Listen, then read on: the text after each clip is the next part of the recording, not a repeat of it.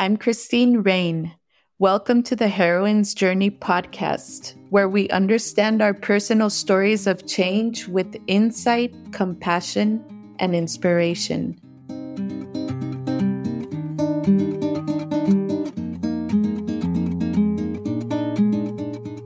What a moment. I'm so excited that this is actually happening. This topic feels so important, rings so true in my heart and bones. And I really, really hope that it will ring true and resonate with you.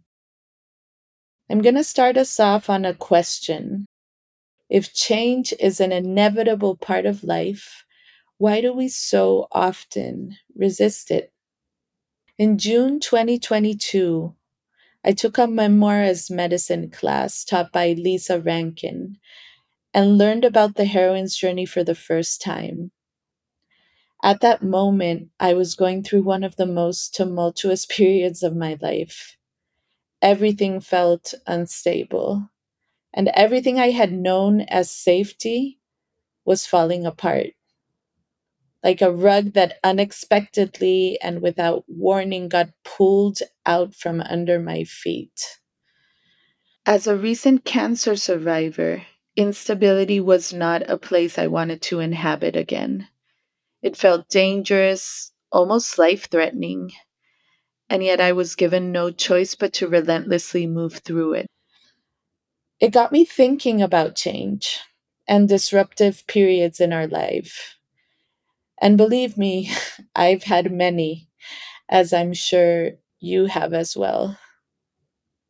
How painful those moments can feel sometimes, although clearly they're an inevitable part of life. It also got me thinking about how our response to change, to these sometimes forced transitions, can have an enormous impact on our quality of life. Do we respond to change with denial, aversion, or ride it gracefully like a wave with a deep knowing that despite the pain, it comes with learning, growth, and perhaps even inspiration and a new sense of possibility? The Heroine's Journey provided me with a map, a kind of compass for finding meaning. I've always been a weaver of meaning, trying to understand why things are the way they are instead of how I'd like them to be. And the cycles and phases of the heroine's journey provided me with a guideline that was really amazing for overcoming difficulty in my life. I can honestly say it was a lifesaver. I don't know what I would have done without it last year. In that way, I see this podcast as a space to offer new frameworks and reimagine old ones, a contribution that I hope will help us all see and live more meaningful lives, and help us navigate those moments of change with grace, feeling lighter, and incarnating more ease in the deep knowing that whatever is happening is probably happening to us for a reason. A great place to start this exploration is with archetypes. Archetypes are stories or characters that appear again and again in myths across many diverse cultures. Certain themes, plots, and character types have appeared in myths and legends across cultures and generations. And many people believe that these patterns that appear consistently can show us deeper truths about human nature. Some of these archetypes are also designed to show people how they should live their lives. Pierre Brunel, the editor to A Companion to Literary Myths, Heroes, and Archetypes, suggests that they can be a moral authority of sorts. I think archetypes and myths are really important because they explain the nature of the world and life and humans They allude to human psychology and they help us understand things. That's probably why there's so much compatibility in these universal stories that we can observe in very different cultures around the world. They're a reflection of how we are in the world. They're the stories we tell ourselves collectively to make sense of things. And they also turn personal stories into universal ones. And I find that to be really humbling and comforting. In that way, it's allowed me to tap into my vulnerability. Like I said before, mythic patterns also provide us with guidelines and maps towards the individual, but also the collective, the social.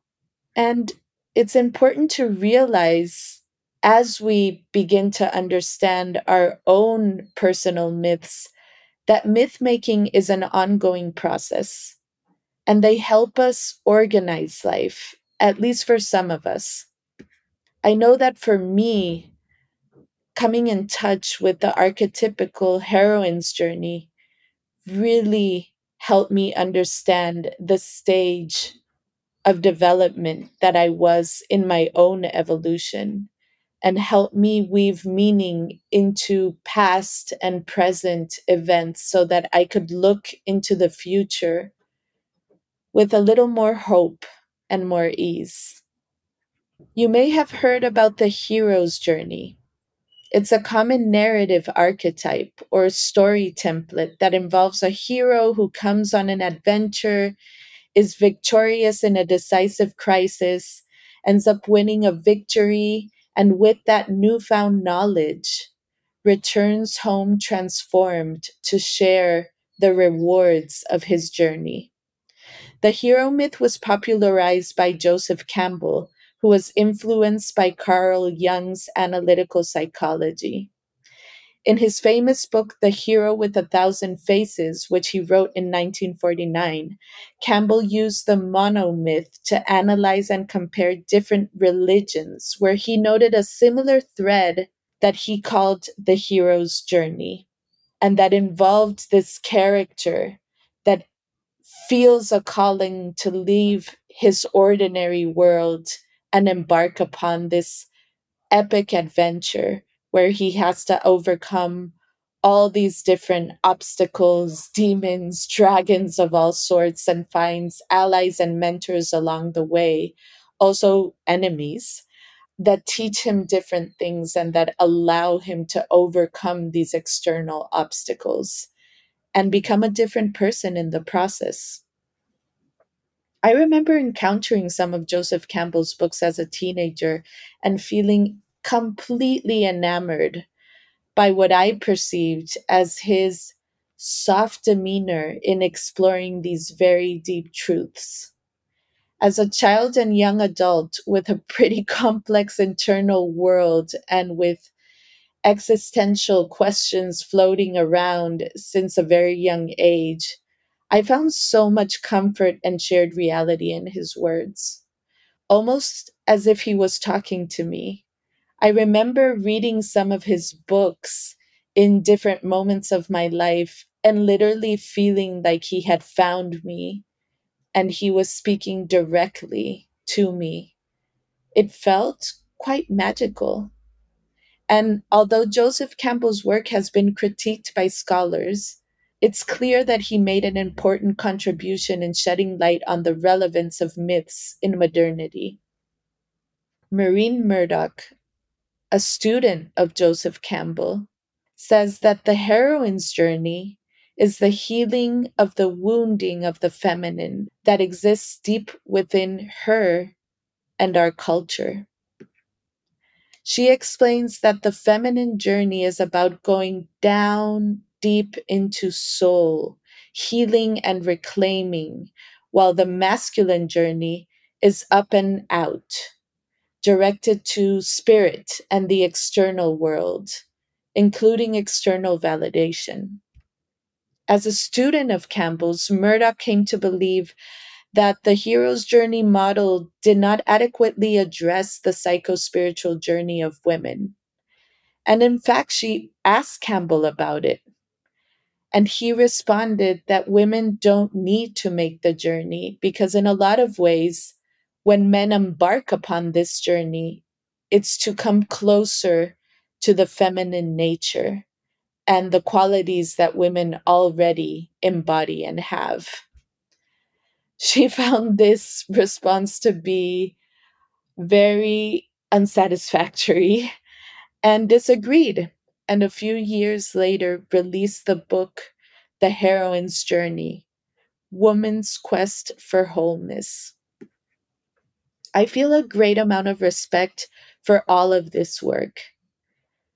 As a woman with a curious mind and heart that is always trying to understand the world around her, finding these archetypical maps have been incredibly enlightening, illuminating, and have given me a great sense of relief in different moments of my life. In the past couple years, however, I've been on a more introspective journey. And that's why, although I feel like I've been on quite a few hero's journeys in my life, I related so deeply to the heroine's journey. Rooted in stories and myths from modern and ancient times, and based on the work of Maureen Murdock, Victoria Lynn Schmidt, and others, the heroine's journey that we will be exploring together in this podcast offers an alternate path through times of personal and societal rupture. And I want to be clear that I in no way feel like an expert on this topic. I feel like I'm going through the heroine's journey myself.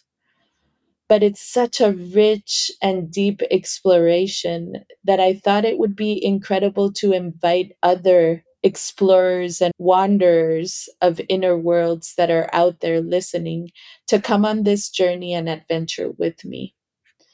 And as we do so, I'd like to make a few clarifying points. First, please don't assume that a hero's journey applies to men and a heroine's journey applies to women. Either map can be used by any person. In fact, my intuition suggests that an understanding of both of these maps, the hero and the heroines, offers an even more powerful tool for navigating life's many changes. That's why having women and men as guests felt really important to me. But in order to explore that possibility, we need to make more visible the heroine's journey, which is still so much less understood. Coming from a male-dominated society, everything that's been typically related as feminine qualities has been considered inferior, and that's why we have a difficult relationship with it. That's why for so many women and men, it becomes necessary and valuable to reconnect with these qualities that have been considered feminine from a new place. Also, we've been hiding from the world these qualities for centuries, and I really believe we're in a critical moment where we need to bring those in as a humanity. The other thing I want to say is that we're undertaking this exploration, knowing that this language that has been offered to us, this binary language of heroine, hero, women, men, comes to us from a time where important conversations about gender and gendered language as defining who gets to exist were not as visible as they're becoming today, thankfully. And we're sitting with that question and holding it with a lot of care. How can we go into this journey with the goodness and the bounty of this model of the heroine's journey without reinforcing cultural narratives about gender binaries?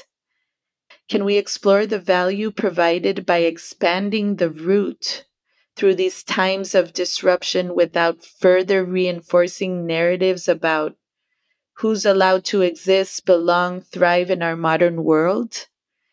We invite you to hold those questions with us as we move through this journey with patience and compassion. The Heroine's Journey specifically invites us to shift from individualism to interdependency, from self-sacrificing to learning to receive, from competition to collaboration, from the obsession of having all the answers to welcoming life as an open question. This podcast will invite you to reflect on where you've been and where you are now, using the journey's frameworks to understand your personal story of transformation from a new perspective. I saw in the Heroine's Journey not just a path for personal development, but also a path to the societal transformation that so many of us are longing for. I saw in it an invitation to a powerful paradigm shift. And so here I am with all of you, extending my hand to say, come. I've walked some storied terrain, and I will walk it again with you. Something I've noted as I do the work to trust myself enough to go on this journey with all of you is that women so rarely surface our authority or our ground for speaking. I've had so many moments where I've doubted as to whether or not to do this topic, especially since I'm quite new to it. However, I've noticed that my accumulated experience, my direct experience, feels like truth that is worthy to share. And the last phase of the Heroine's Journey is to share that newly found wisdom, not from a place of academia or accumulated knowledge, but from a place of accumulated direct experience. And it's from that place, from that horizontal relating, that I want to explore these topics with you without being an authority.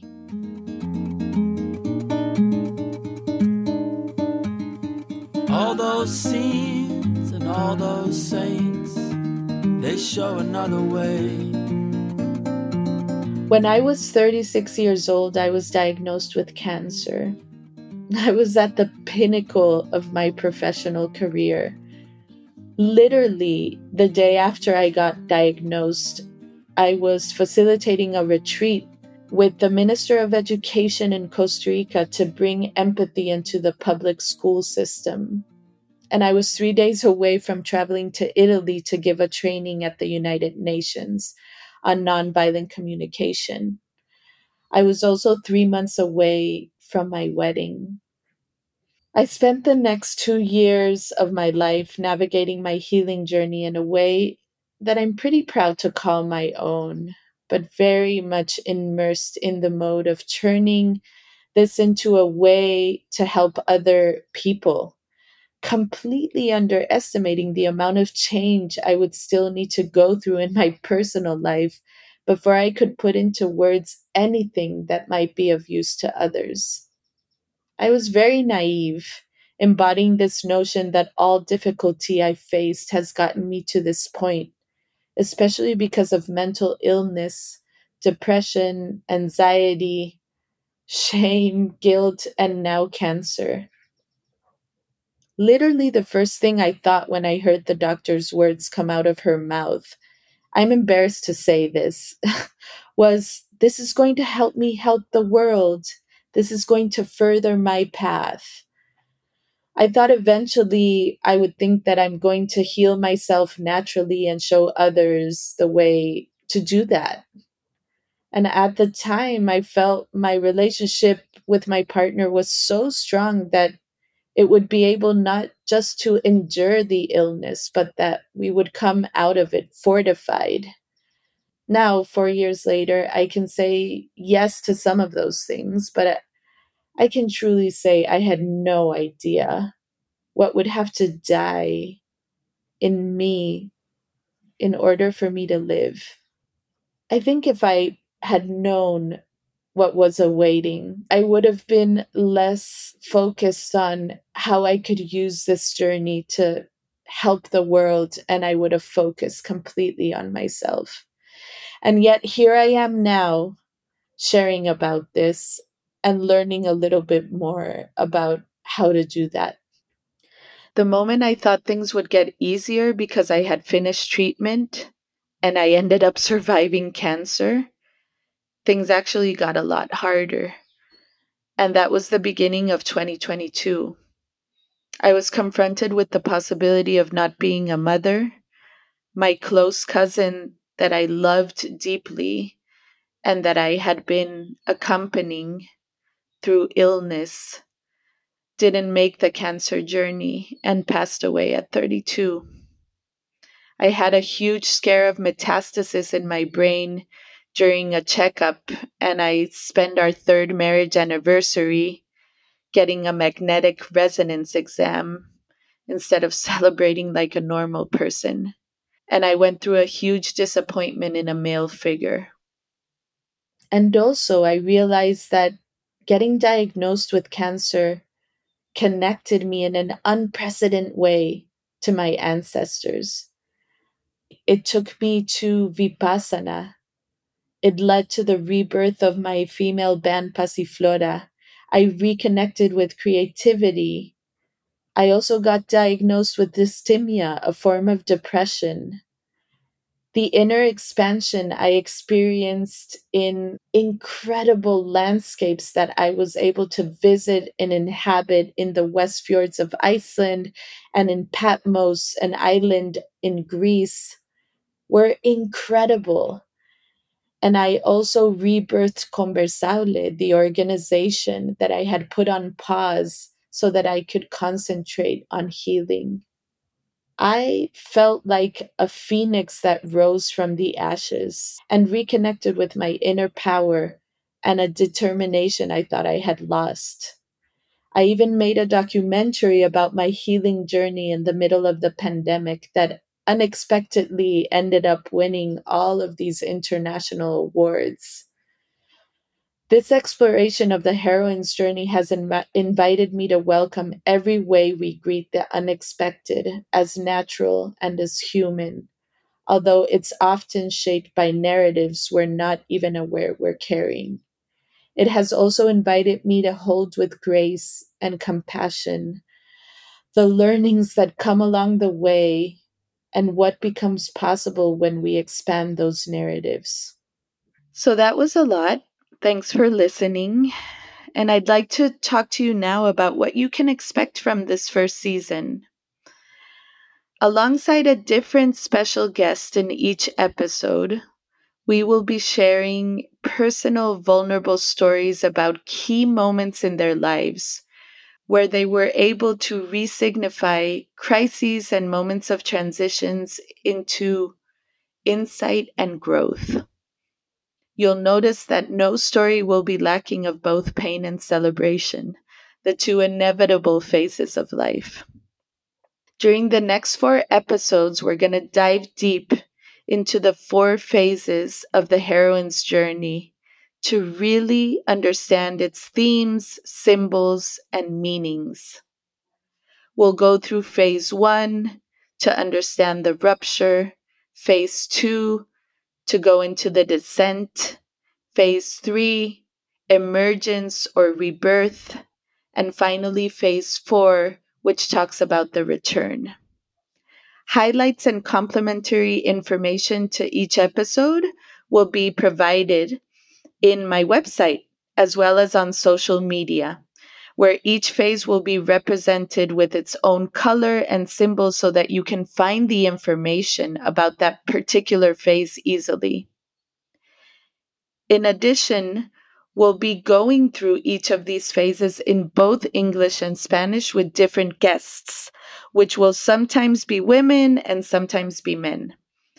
So if you speak both languages, all twelve episodes will be different and worth listening to. In the last and final episode, the mic will turn and I'll be interviewed about my own heroine's journey, which, as I mentioned earlier, I'm very much going through at the moment. You'll see how I'm right there with you, diving these deep waters. And we're going to do it together. With each weekly episode, you'll begin noticing how each personal story is weaved into this greater tapestry that we're co-creating, the one that allows us to see our individual stories as universal ones and gives us clues on how to start thinking about and especially embodying this new paradigm, a different way of seeing and being in the world. Again, all of this applies to any gender and place you may find yourself on the spectrum. So why do this exploration together? Well, I find that life is full of unanswered questions, and while we love having answers, the truth is they rarely come when we want.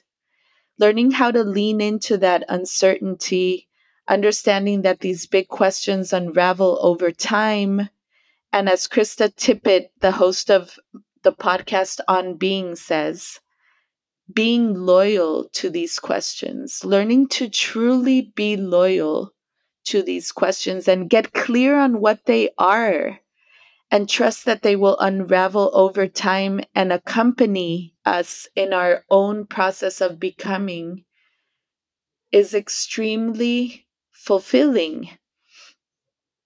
These questions will depend on where you are on your personal myth and journey. They might be, how can I build the courage to take that leap of faith? What does surrender mean and how can I embody it? What does being a mother mean to me if I'm not going to be a biological one? How can I resignify a tragic, painful event in my life? What does success mean to me, and how can I step towards creating a new life for myself? The Heroine's Journey map does not guarantee answers, but it can certainly shed light on the path that we have traveled so far and what is yet to come, and what our north might be. And one of my lifesavers and greatest joys has been to be able to do this work and ask these questions in community, talking about these universal themes of grief, death, rebirth, depression, fulfillment, deconstructing motherhood, radical honesty, allows us to create shared reality and helps us name the processes we all share. I hope that this will be a place to create a safe container where we can all feel like we belong. Finally, the changes and qualities that the Heroine's Journey upholds are the changes we need to generate in the world now, starting with ourselves. There are so many beautiful qualities that this journey helps us to develop. Recognizing our interdependent nature, normalizing death, and understanding it as a part of life, and layers of ourselves that make space for the new. Changing our relationship to fear so that we can hold uncertainty as a part of life. Moving from needing so much external validation to finding that validation within ourselves. Embracing stillness, the inward journey, so that we can connect with that strong yet subtle inner voice that holds a different kind of power. That power of inner knowing. My hope is that these stories will help you live through the disruptions and transitions in your life with more consciousness and a greater sense of possibility. That you expand the range of qualities you perceive to have value and choose which qualities you want to embody and when. That you are able to understand deaths and moments of profound change as a necessary shedding of skins that are leading you more and more to your essential core.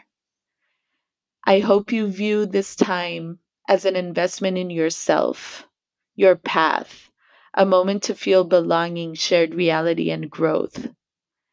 And I hope that you can take these insights not only to your own personal process of understanding yourself, but also to expand these insights into other spheres of influence in your life, whether that's your relationships, your partner, your kids, your work, your community, your children. So the question now is, will you show up for the journey? From explorer to explorer, I hope you will.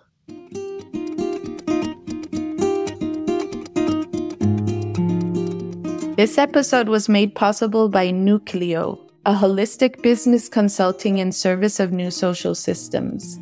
Find more at nucleo dot com. Thank you also to the Hotel Belmar. With a vision of regenerative sustainability, it offers elevated hospitality while embracing nature's transformative energy. You can find them on Instagram. Joseph Campbell once said, "If you travel far enough, you'll eventually meet yourself."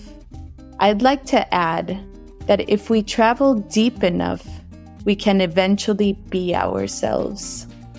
If you'd like more information about each phase, as well as complementary materials, please remember to follow us on social media at The Heroine's Journey Project, and also our website, christine raine dot org slash podcast. This episode has original music from singer-songwriter Nick Mulvey and the Costa Rican band Pasiflora, which I'm a part of. Don't forget to tune into our next episode, where we will be diving deep into the first phase of the heroine's journey, the rupture, with herbalist Sarah Wu. See you soon. Yeah, yes, I'm feeling grace, days in solitude. But oh, yes, this feeling, yeah, it's coming true. All I have lived,